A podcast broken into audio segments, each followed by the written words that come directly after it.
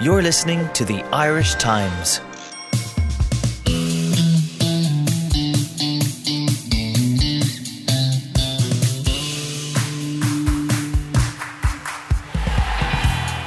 Most wonderful time of the year, Pat. That's, that's what I hear. The book show is the most wonderful. Exactly. Yes. yes. Yes. All that Christmas carry on can uh, can do one.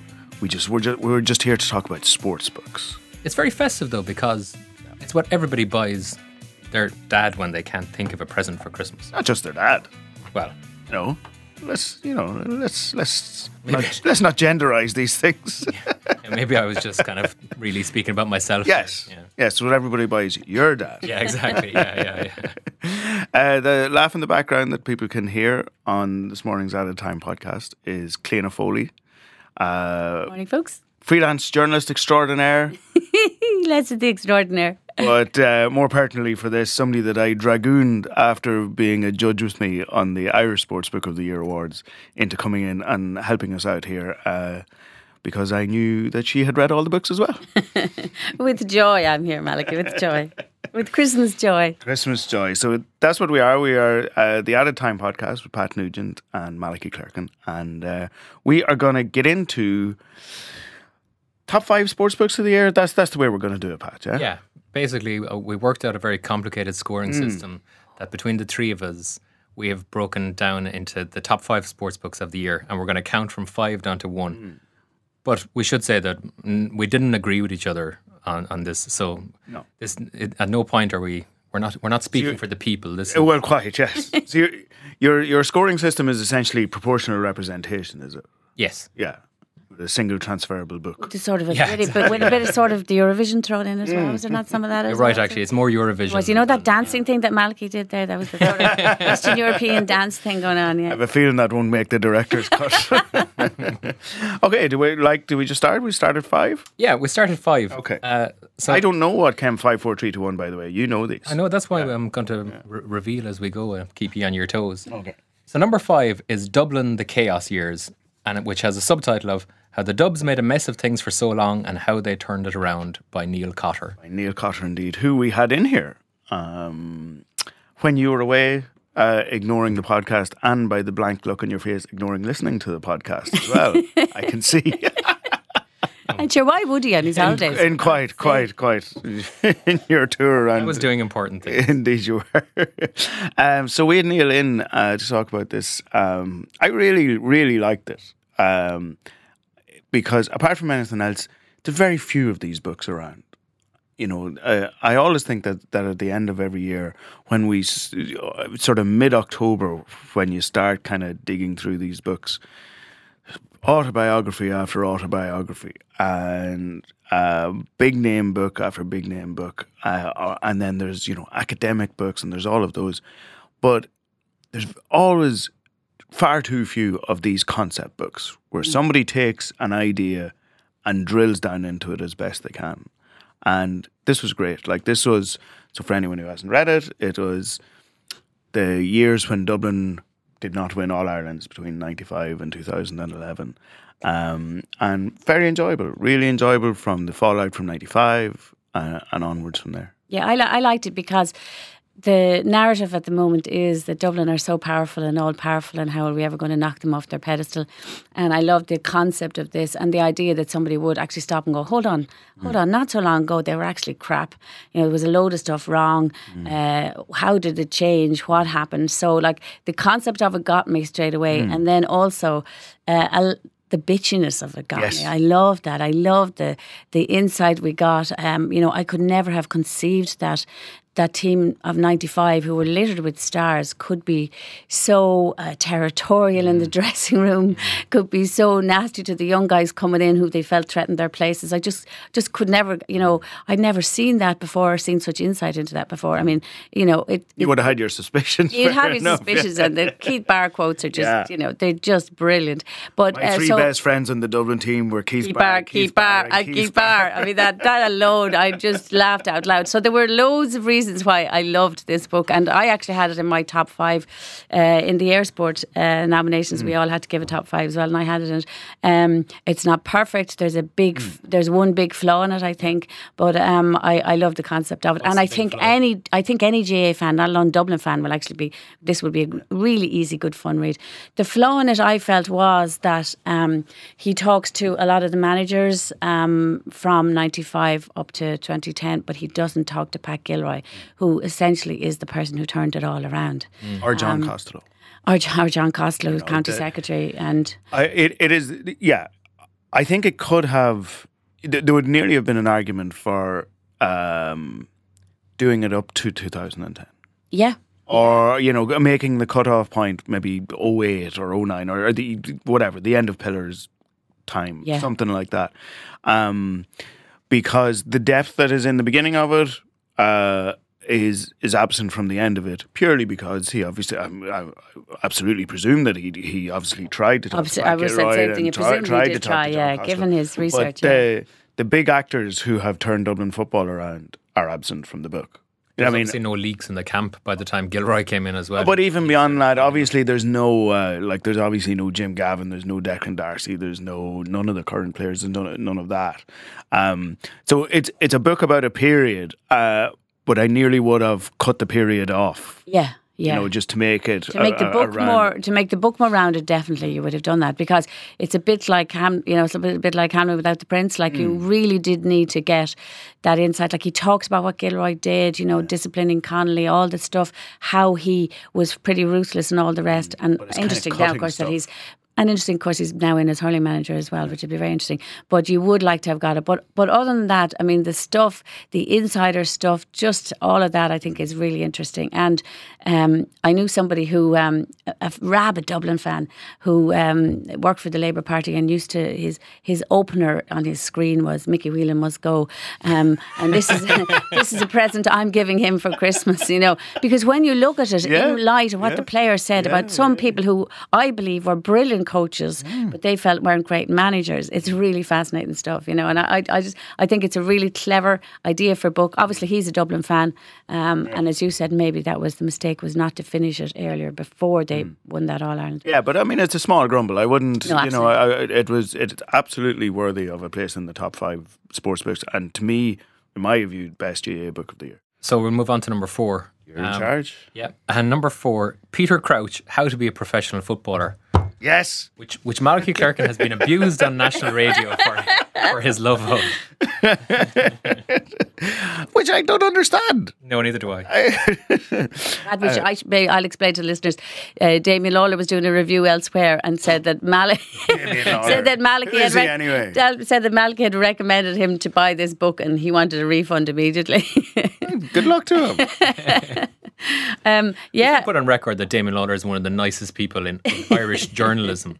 I'm not sure we should put that on. I think I can think of another few other things we can put on record. He, he might have slipped on your Christmas list, all right. But, and I'll be honest, I, I, I probably wouldn't have, have wouldn't have got this book or read it only that Malachy had said to me, "Have you looked at it? It's, it's quite good." Uh, Crouchy should be, you know, listening to this. Yeah. Now I've heard the yeah. interviews with Crouch in the promotion for Mm. this, and they've all been, you know, consistently brilliant. He is a, f- a genuinely funny guy, and he's written this obviously with um, Fordyce, the one the BBC. he does the podcast with, He does yeah. the podcast with, yeah. Um, what I actually thought, I mean, it, obviously it goes through all the classics. You know, it's how to be a footballer. It's what it's called. So it goes through everything like the house you should buy. You know, uh, you know the clothes you should have, the haircuts you should have. Um, and it's he's very witty. But actually, I found some really interesting insight This into is it. Exactly. into the life of a professional footballer, into things like how you cope when you're having a scoring drought, how important it is to have the fans on your side, how to deal with the press. I thought was the interview section. I thought was really interesting because very interesting in relation to Raheem Sterling in the last week. I thought, um, and he talks. There's great insight into the. The um, World Cup in 2006 Yes. and the sort of things that the tabloid press were pulling to try and get quotes at the time. That lovely English couple in the restaurant turned out to be tabloid journalists who were spying on you. So I thought there was quite interesting insight into it, as well as all the fun. I don't know what you, You felt. loved it too. I absolutely loved it, and it's exactly what you're saying, Cliona. I completely agree with because it, it's almost disguised. that There's so much sugar you you don't even notice the medicine because you could open it at any page. You could actually read any the book in any order Yeah. because it's just anecdote after anecdote. But the cumulative effect of all of it is that by the time you get through it, he's actually revealed far more about what it's like to be a modern footballer than any book I've read mm-hmm. in years. Mm-hmm. I th- and one part that fascinated me was how he was how he dealt with abuse from a crowd and what it's like to play a game in front of 40,000 people on elevated terraces baying hatred at you. Calling you a freak. Yeah, and how and how you get your head around that, and how it can get into your head. Like little things like that were fascinating, and even uh, when he was talking about transfers and some of the backstage Yeah. things, I found it fascinating that when he was having a transfer, when he, they were leaving London to go to Stoke, he basically went to his wife and said, "We're leaving." There was no conversation, and they were a good team, obviously the two of them, and she understood. Look, short career, we have to maximise this, and little things like that, even right down to the haircuts as well. It was. Some, it was more insight than Actually, yeah, but even even just not to gloss past the the stuff about about moving, like because he is a, a an interesting case study even in that because his wife is you know she's not just uh, a, a kind of a footballer's wife. She is a famous model. Being in london would have been, Definitely been important fairly for her, important to her but like there was no conversation and she was totally cool with that. Like that you know that that i thought that was a brilliant insight into the life that you have to have the the completely transient nature of being at a club and being there one day out the next and and how your family the people around you have to buy into it for that period and also even uh, the difficulty of being a striker, how how you're so dependent on the service that you get, all that sort of stuff. That's why I thought it was great. I mean, it's any any any football fan will love it, I think, because it'll be such an easy read. But exactly what you were saying, you actually learn so much about the business, about agents, about you know the wheeling and dealing that goes on in the background, all that stuff, and yet in a very readable fashion. And sometimes laugh out what loud it as well. hilarious Yeah, it is it really is it and like you know We've, God knows, Cliona, we've read a lot of books in the past couple of months, and a lot of them are hard going. You know, like there's a lot of there's a lot of misery around in, in the best books. Like you know that they are, a, it's almost a key component of some of the best sports books because it's, you know, it's a look behind the facade. You know, a, a sports book usually deals with somebody who's on TV, so you only see them in the two dimensions. Sports books give you that extra dimension, and a lot of the time that dimension is is misery, it is hardship, it is tough going. Whereas this is just a joy. Like you know, it, it is it is such a, an enjoyable time was to sit there. Like I definitely at times when I was reading the books this year, you'd be kind of sitting there in the evening and you'd have the telly on and you You're looking at the page hand- number, thinking, well, how much yeah, more I yeah. to You put your through? hand up to the shelf and you go, all right, I have to read some of this. But the, then the odd time I'd put my hand on the Crouchy book and go, ah, sound, I can totally spend the next 20 minutes with this guy. You know what else he does though that I found slightly fascinating. And wondered if he got away with because he's a likable guy. Is that he names names the whole way through, Unbelievable. All the way. Unbelievable. which you really just don't get in books nowadays. Yeah. No, and and it, and and there's an element of that in Dublin, the chaos years as well, which Mm. is what I like because we're so used to athletes now saying as little as possible about themselves and their, particularly about their teammates in Mm. Yes. case they offend anybody. Yeah. But he like names names, tells you about you know the personal habits and the weird stuff. That- if I can use thought the that's politer version it- that, that that's what- footballers do. yeah, exactly. That's what separated it from. Remember the secret footballer books Yes. that we liked a couple of years Which is ago. always player X. like- Player Yeah, Player X and this yeah. guy and and this guy and the, this a certain agent is known for blah blah blah and this is like the secret footballer except he's not secret and, and none of his teammates. and readers will love that. They love hearing who does the weird stuff. you It's when they put in names. One of my favourite stories in it was um, he has Craig Bellamy playing for Newcastle at Anfield, Yeah. and he hears Jamie Carragher give grief to Robbie Fowler, Yeah. and gets in Carragher's face, going, "Who the hell do you think you are, giving grief to Robbie Fowler? You're nothing. You're Jamie Carragher." and Fowler was he pissing says- himself laughing. And he this. says Bellamy was one of the worst for Yeah, Malthus. yeah, yeah. Bellamy never stopped, apparently. You know, Whereas that's, that's not a stuff you that's not a particular insight. In fairness, I think we No, could have probably all not. that. Right, number three on the list, Andy Lee Fighter. And actually, before we even get into the inside of the book, Andy Lee Fighter has the best cover of a book I've seen all year. It's, uh, Oh, and with a fascinating story. and about for the a cover long time, well. yeah. What is the fascinating story on Well, the cover? on the on the front cover of the book, there is a fallen fighter, and there's Lee walking away from him.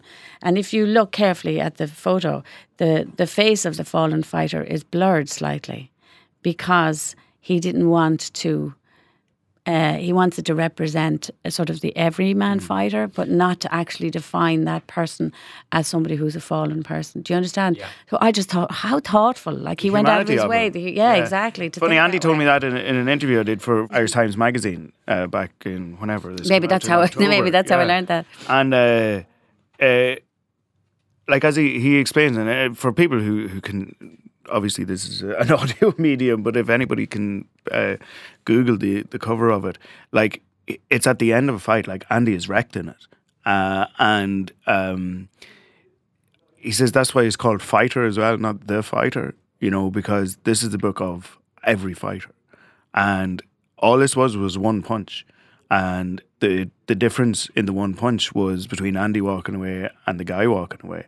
And he very deliberately said, Look, we can use that photo, but um, it shouldn't be clear to anybody who the guy is that's lying prostrate because that wouldn't be fair. You And know. that image, doesn't it? That that image, and people looked at it, of one guy walking away and one guy in the floor, like that is fighter. That is such a Because he just said, he, he, said, he said, if your man had caught me with that punch, I'd be lying there and he'd be walking away. And if he had shown my face on the front of a book lying prostrate like that, I would have been disgusted. It is why it's a brilliant cover because as well as being um, kind of it's it's in black and white and, and it's beautiful, but it actually perfectly tees up the book that's inside because uh, it, what comes through, I thought, is that Lee has such respect and love of fighting uh, or boxing, I should say, and Fighting too. and that comes through. But i i he really adores it, and he's he's incredibly succinct. That there's quite punchy, if you'll excuse the pun, chapters the whole way through. Every chapter is seen is, or a lot of chapters are quite short and succinct. It's like he gets in, makes his point, and gets out, and. Uh, but he says exactly the right amount. yeah, yeah, And yeah. it, it's almost. Uh, I, I bet he'd be an awesome trainer because he, he seems to communicate ideas really quickly and briefly. Yeah. it's a beautiful book about a brutal a Mm, brutal sport, which I think is is what makes it so wonderful. Um, it's lyrical, descriptive. Uh, Malcolm, I remember you saying before how. And I asked, it's ghostwritten with Niall Kelly, who is no coincidence in some ways, probably that Niall was the ghostwriter for Philly McMahon's book last year. So he obviously has a brilliant touch. But a lot of the descriptions in it, he is solely dependent on Andy Lee to remember the things. And I, I, I, met him, I was asking Niall about this recently, and he said, Yeah, absolutely. He has this incredible photographic recall where he can remember everything. So he could remember all of these mm. things, like, as you were saying before, the, the, the description of the Kronk Gym. So there's that, was to the, it. That was the Uh, and I don't know. I can't. I actually, it's, it's a couple of months since I read it, so I can't remember exactly where the Kronk Gym comes in. I guess let's, for, for argument's sake, say it's sixty pages in, and I was already really enjoying the book. Like I was in from the. There's a, a prologue, an opening sort of three page prologue that is brilliant, really brilliant. But it's so good, you'd be kind of going, hmm, yeah, I'm a little, little suspicious. This is nearly too well written. You know, sometimes when you come across a, an autobiography, that sometimes you can see the writer getting in the way, maybe a little bit. But I, but that kind of wore off a little bit, and then exactly at the point, there's a description of walking into the Kronk Gym for the first time, and it is brilliantly written. And Niall Kelly has never stood in the Kronk Gym. Uh, apart from anything, it's closed now. So like there would have been no chance. It's not even like like he was he had time to go over and have a look around for himself or anything like that. This is all purely Andy Lee, and there's little writerly asides in it that you're just going right. I'm in now. I'm totally in because. This is. I've said this in other places. This is the best written, ghost written book, autobiography, whatever I've read in a long time. Like for What years. do you mean by that? ghostwriting is a skill. It's a real talent. Like uh, you know, and, and nobody should be you know a bit coy about it or, or or ashamed of it at all. You know, the I always say to people like it would be ridiculous to imagine that somebody like let's for for argument's sake Brian O'Driscoll uh, could be blessed with two world class talents: a playing rugby and b writing a book. Like these people, you know, these sportsmen are fantastic at one thing, and they, you know, it should be enough for them. Like nobody should be ashamed for the fact that they need ghostwriters to write their book.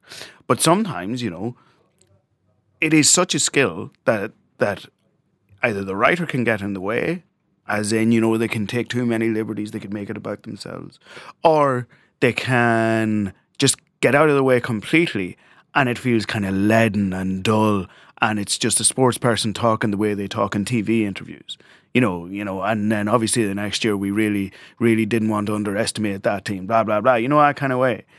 Whereas this is just, it's as if Andy Lee sat down and just had there was a there is a writer in him. You can see there is a writer in him, and there isn't too much of Niall Kelly in it. There isn't too much of Andy Lee in it. Like it's dis- just a lovely, lovely flow to it. There is a lovely flow to it, and and I don't know whether you find that, Pat, but the, the like there's a description of the power his right hook, and there's just yeah. like two pages or something, Hmm. Yeah. and it's just so beautifully written and so beautifully told.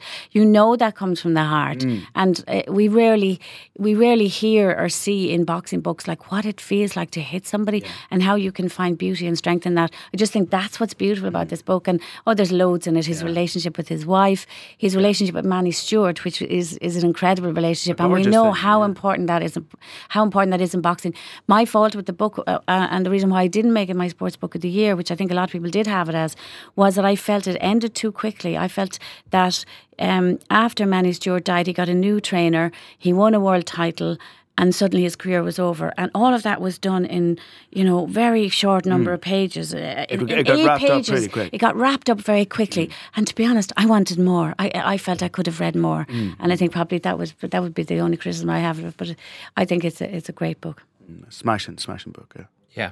The detached retina just kind of appeared, and suddenly you're like, oh no, really? yeah. Yeah. Yeah. And there wasn't much given to the description of his two fights after he mm. won the world title, mm. that sort of thing. Just because because the build up had been so long and because he'd mm. been chasing this dream for so long, I wanted to know more about what happened after, I think. It's a very tender book for a boxing Really? book, isn't it? That's really word, is. Yeah, Yeah, that's yeah. exactly what it is. Because because it, essentially it's three love stories. Like it's Andy's love story with boxing, Andy's love story with Manny Steward, and Andy's love story with Maud, his wife. And the three of them are woven together really beautifully. But yeah, tender is exactly the word, word for it because there's a real soul to it. Sticking with boxing for for book number our, our second book of the year, our second placed book of the year, the silver medalist, is the Lost Soul of Eamonn Magee mm. by Paul D. Gibson, as it's credited on the cover. Indeed. So This book is different to hey, it sure is. It sure is. Yeah. There's Tender is not the word for this. is, you know, we would you would not say tender for it. No, like this. This won the the two major sports book awards uh, on both sides of the Irish Sea this year. The Air one on this side and the William Hill one on, on the UK side. Um, it is the story of Eamonn Magee, the Belfast uh, boxer who did win a world title, uh, but that's almost the least interesting aspect of the book. It's a book about growing up in the Ardoyne and the Troubles. Uh, it's a book about a guy who's an alcoholic, uh, drug addict, terrible womanizer, uh, in and out of jail, shot, stabbed, saw his found his his son murdered, um, and a million other strands that you could you could get through uh, on the list. Uh, I think it's an extraordinary book. It really, really is. Like, Eamonn Magee is not a likable guy. He's utterly, utterly dislikable. Uh, Yeah. In every sense. Yeah. In every sense. You know, it hits women. You know, there there are multiple, multiple reasons not to like him. And I didn't like him, Mm. but I couldn't put this book down. Um, and it was the last book uh, on the judging panel. You know, we had to, I don't know how many books, but it was the last one I read because it was the one I thought that I'd like least. And I just, I, I my first reading, I read it for three hours at night and I couldn't put it down. Um, I think we all there are all there's such personal reasons why you like books. Uh, like I grew up, you know, in the seventies watching the violence of the north on TV, and this book is all about that as well as about boxing and about this person. So um, the detail of it, there's a big argument to say that the writer is too close to the subject, that he is too sympathetic to the subject, even politically from his political angle.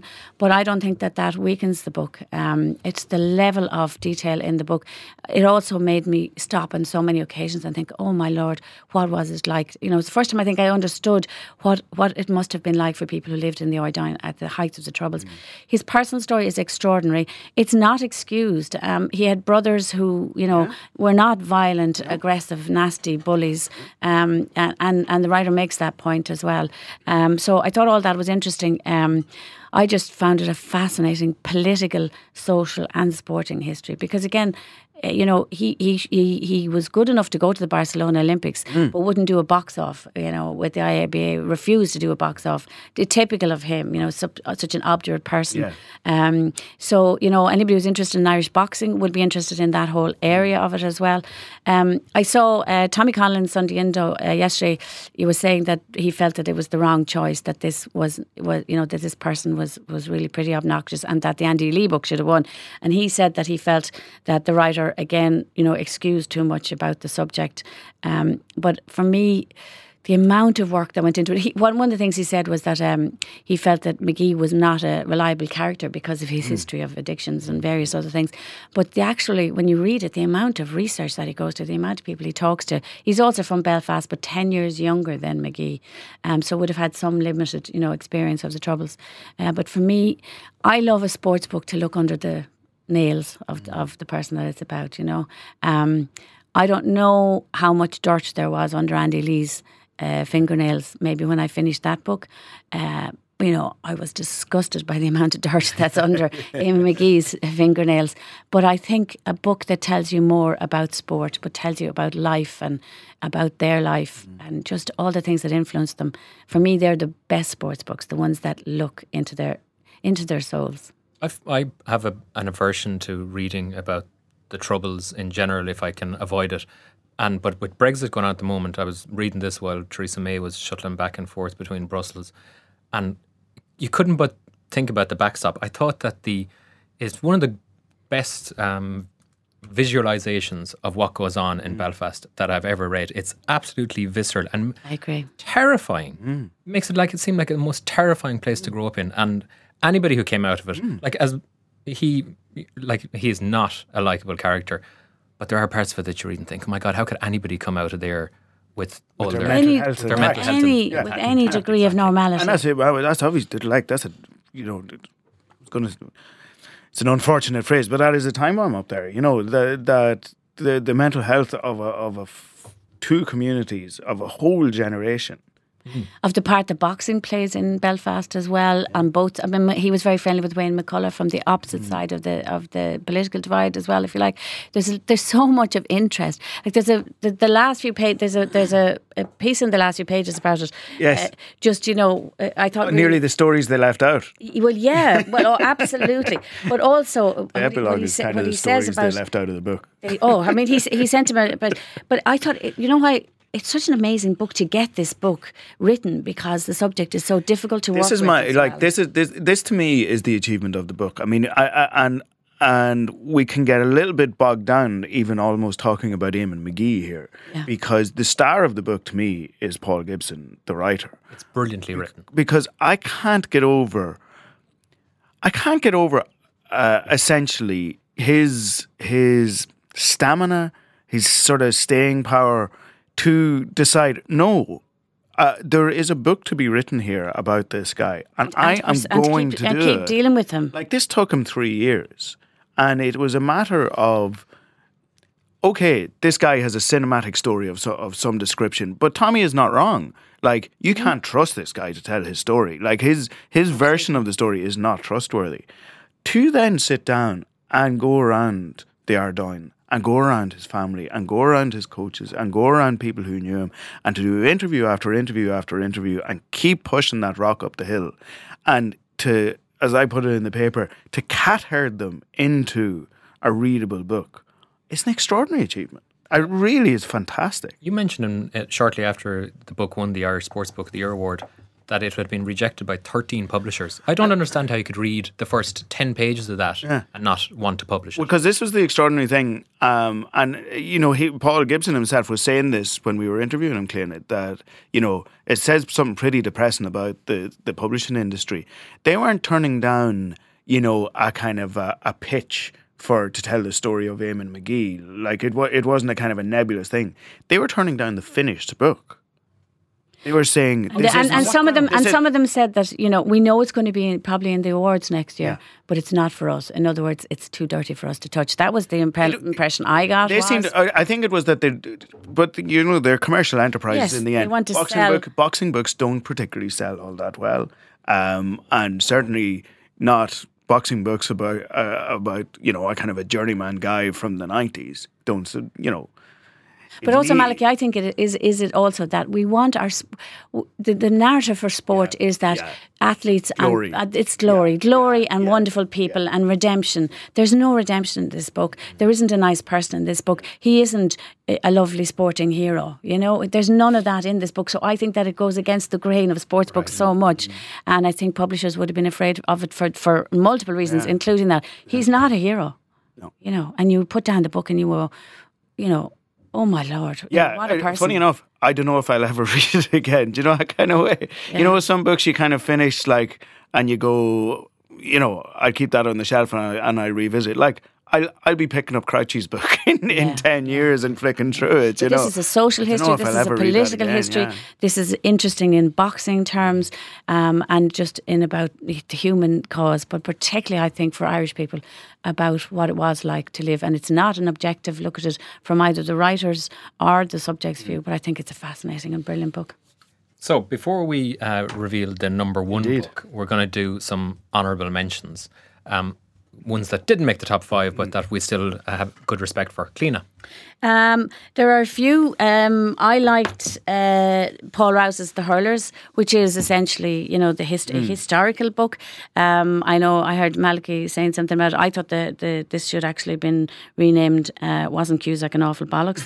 um, because Michael Cusack comes. You really do look at the depth of the craziness that was Michael Cusack. But it's essentially about Michael Cusack and, and Davin, and also, you know, how really essentially where the history of the GAA comes from, faction fighting, right, fighting over rules, Mm. drinking, gambling. It's, I just thought it was a great book, but it's not an easy read. But sometimes there are books that are important historically, I think. Mm. No, this and, in fairness, a- it, it is an easier read. It's than, an easier than, read than than, most- than most historical his- books historical tend books. to be or deserve to be. But yeah. it, but yes, exactly. You you you kind of got to want it. You know. Yeah, yeah, and then I liked I liked um, Driven as well, the Rosemary Smith book because her story is so extraordinary, and she was such a brilliant driver, and she I just it- it's a very easy read. And one other one that um, I think that will get that that will get mentioned, I think, is um, because Limerick hurling obviously had such an amazing year.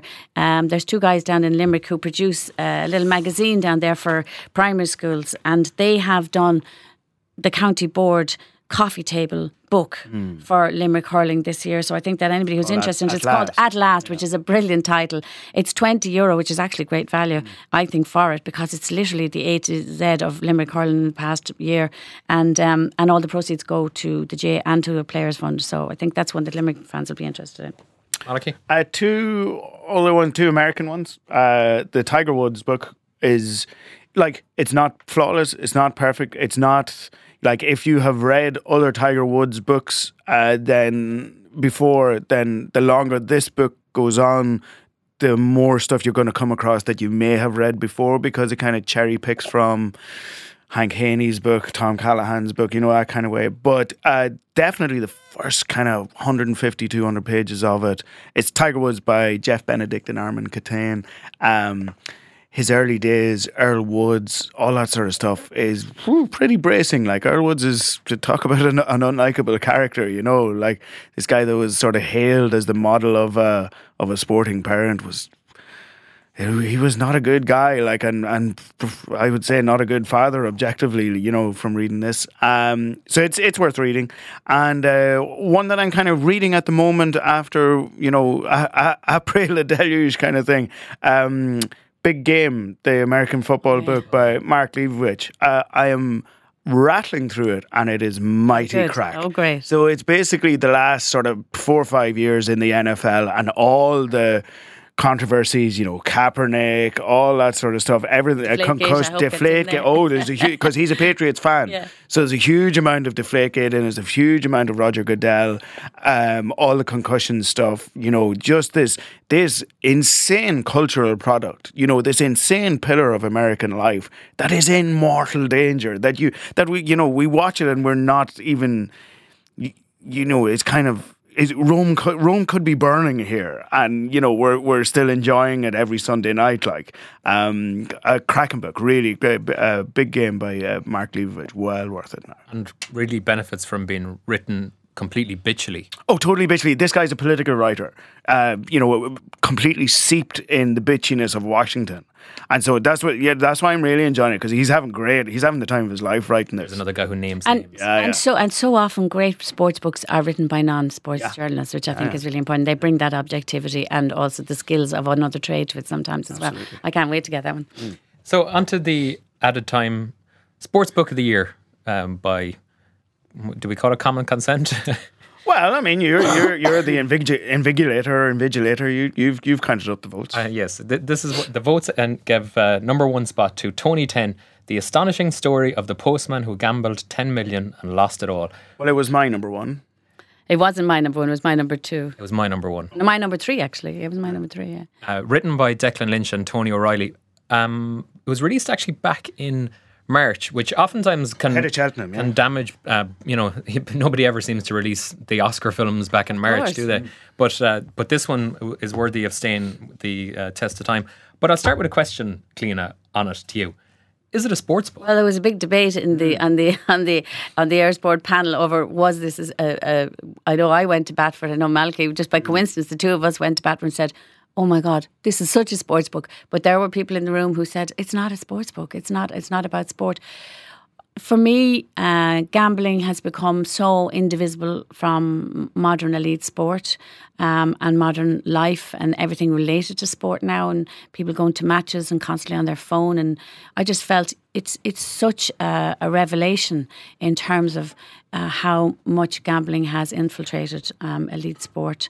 And um, there were some things in it that shocked me um, uh, in terms of a vulnerable man who got caught in the spiral of addiction, um, you know, being invited to things by a major um, gambling company, bringing him to the derby, bringing him to whatever it was, the Europa League final. Europa League final in Dublin, yeah, final. in the Um, Paddy Power box. Paddy yeah. Power. And it is, um, and you know what I loved about this book as well? Um, there are very few um, addiction services in Ireland for many for many addictions. Uh, we we we are so weak on government support for addicts, and um, it gave you an insider's view into Cuan Mhuire down in Athy, which is the Consilio has run for years. I was fascinated to see what went on inside that. I was also fascinated to see what on, went on inside prison.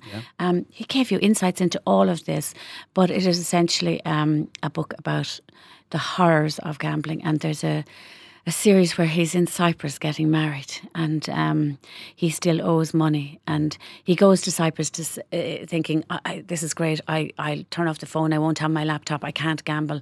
And there's a there's a computer inside the thing and the door of the hotel. And yeah, that chapter just almost broke me. I, I, every page, I was like, "Oh, I mm. can't, I can't turn it over." Mm. It's worth saying, in case people don't know anything about it, that when we say the, the postman who gambled 10 million, he didn't start with 10 million and it wasn't his own money that he was gambling. He eventually ended up stealing 1.75 million from the post office to pay for his gambling habit as he was going along. And the reason it's a sports book in our minds is because it, he, it was only sport that he bet on. Um, I, I- I mean, I, I feel like I've been banging on about this book for a long time, uh, and uh, but I uh, dragooned you into reading it recently. What did you think? I Do you think it's a sports book? I didn't when I heard the pitch, but after finishing it, I did think it was a sports book. Mind you, you can make arguments about that. Uh, uh, you could argue, you could definitely argue it either way. But what I found amazing about it was that it. I thought it was a sensationally clever book. It, it started off, and everything is about. It gets you into the addict's mind mm. incredibly well because it starts actually quite slowly, and there's a middle section where the numbers have gone astronomical, and it's heading towards the point where he starts stealing money. Mm. And the whole thing, it's just like a propulsive rush through this, this middle section of the book mm. That you're you're almost reading, desperate to get the end of. And he's telling you about how his mind is whirring. And it's started from the small acorns of a one euro bet when he That's- opened up. I mean, like to anybody, anybody of our generation or, or, or younger who has the Paddy Power app on their phone or whatever betting app on their phone, like that's the terrifying bit. It is terrifying book. because it's not like he started gambling uh, and then like he, he he started at the cliff's edge and then jumped directly over Yeah. it. He gambled the way we gamble uh, for ten years. Yeah. You know? And it's how insidious it is, and how it, for me, it's just as I said, I just think it seeps into every pore of elite sport now.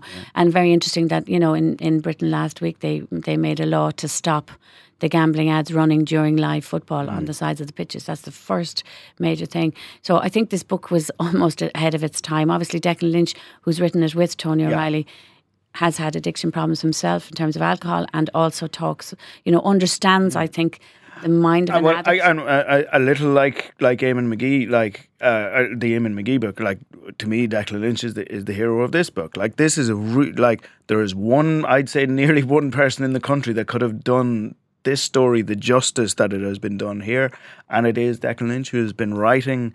Uh, almost like a crusade about the insidiousness of gambling for years upon years upon years, and the you know he has found the perfect subject to to illuminate everything that he's been talking about.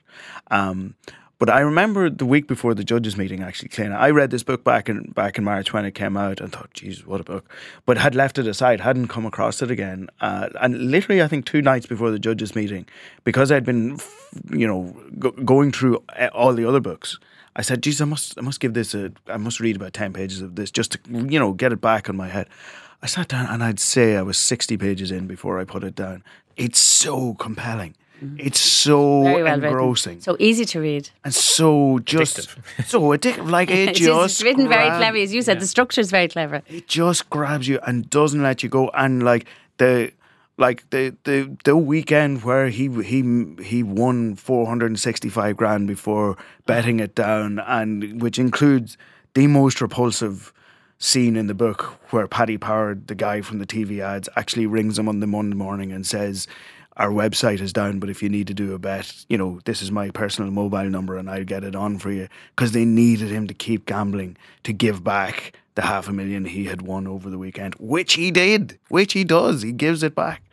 Um, the the couple of pages there where where he's detailing the twenty grand on the Yeah, Norwegian accumulators. netball team and the, The and this and that at like Bizarre. at like five past four in the morning. You're just going, oh my lord, this is just terrifying, absolutely terrifying. Another thing that I thought Declan Lynch did amazingly in was that it starts with um, Tony puts on this bet, he goes there. Mm. And it's exactly the distancing that a gambling addict needs Mm. to do the things that he does. And the first time it switches into uh, I wake up here is when he goes into uh, for treatment.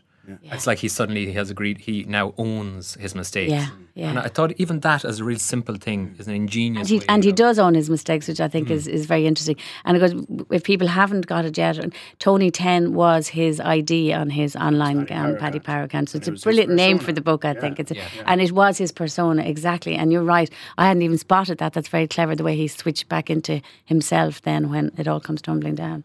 But it's so it's such an easy read as well. I think people think, oh, it sounds horrific. You know, you'd have to get through all these pages. I, No, no. That's a, such, it's such a well written book. Again, you'll fly through it, a bit like the Andy Lee book. Uh, and funny, that's it's funny you say that. My mum read it on. She w- was staying in my house one night and was looking around for something to read on the train. She'd go to Kerry and come back the next day, and she read it between going to Kerry and coming back on the train. So two train journeys she had it read. Um, that is our book of the year, Tony Ten, uh, by Declan Lynch and Tony O'Reilly. Uh, needless to say, anyone that we've talked about here.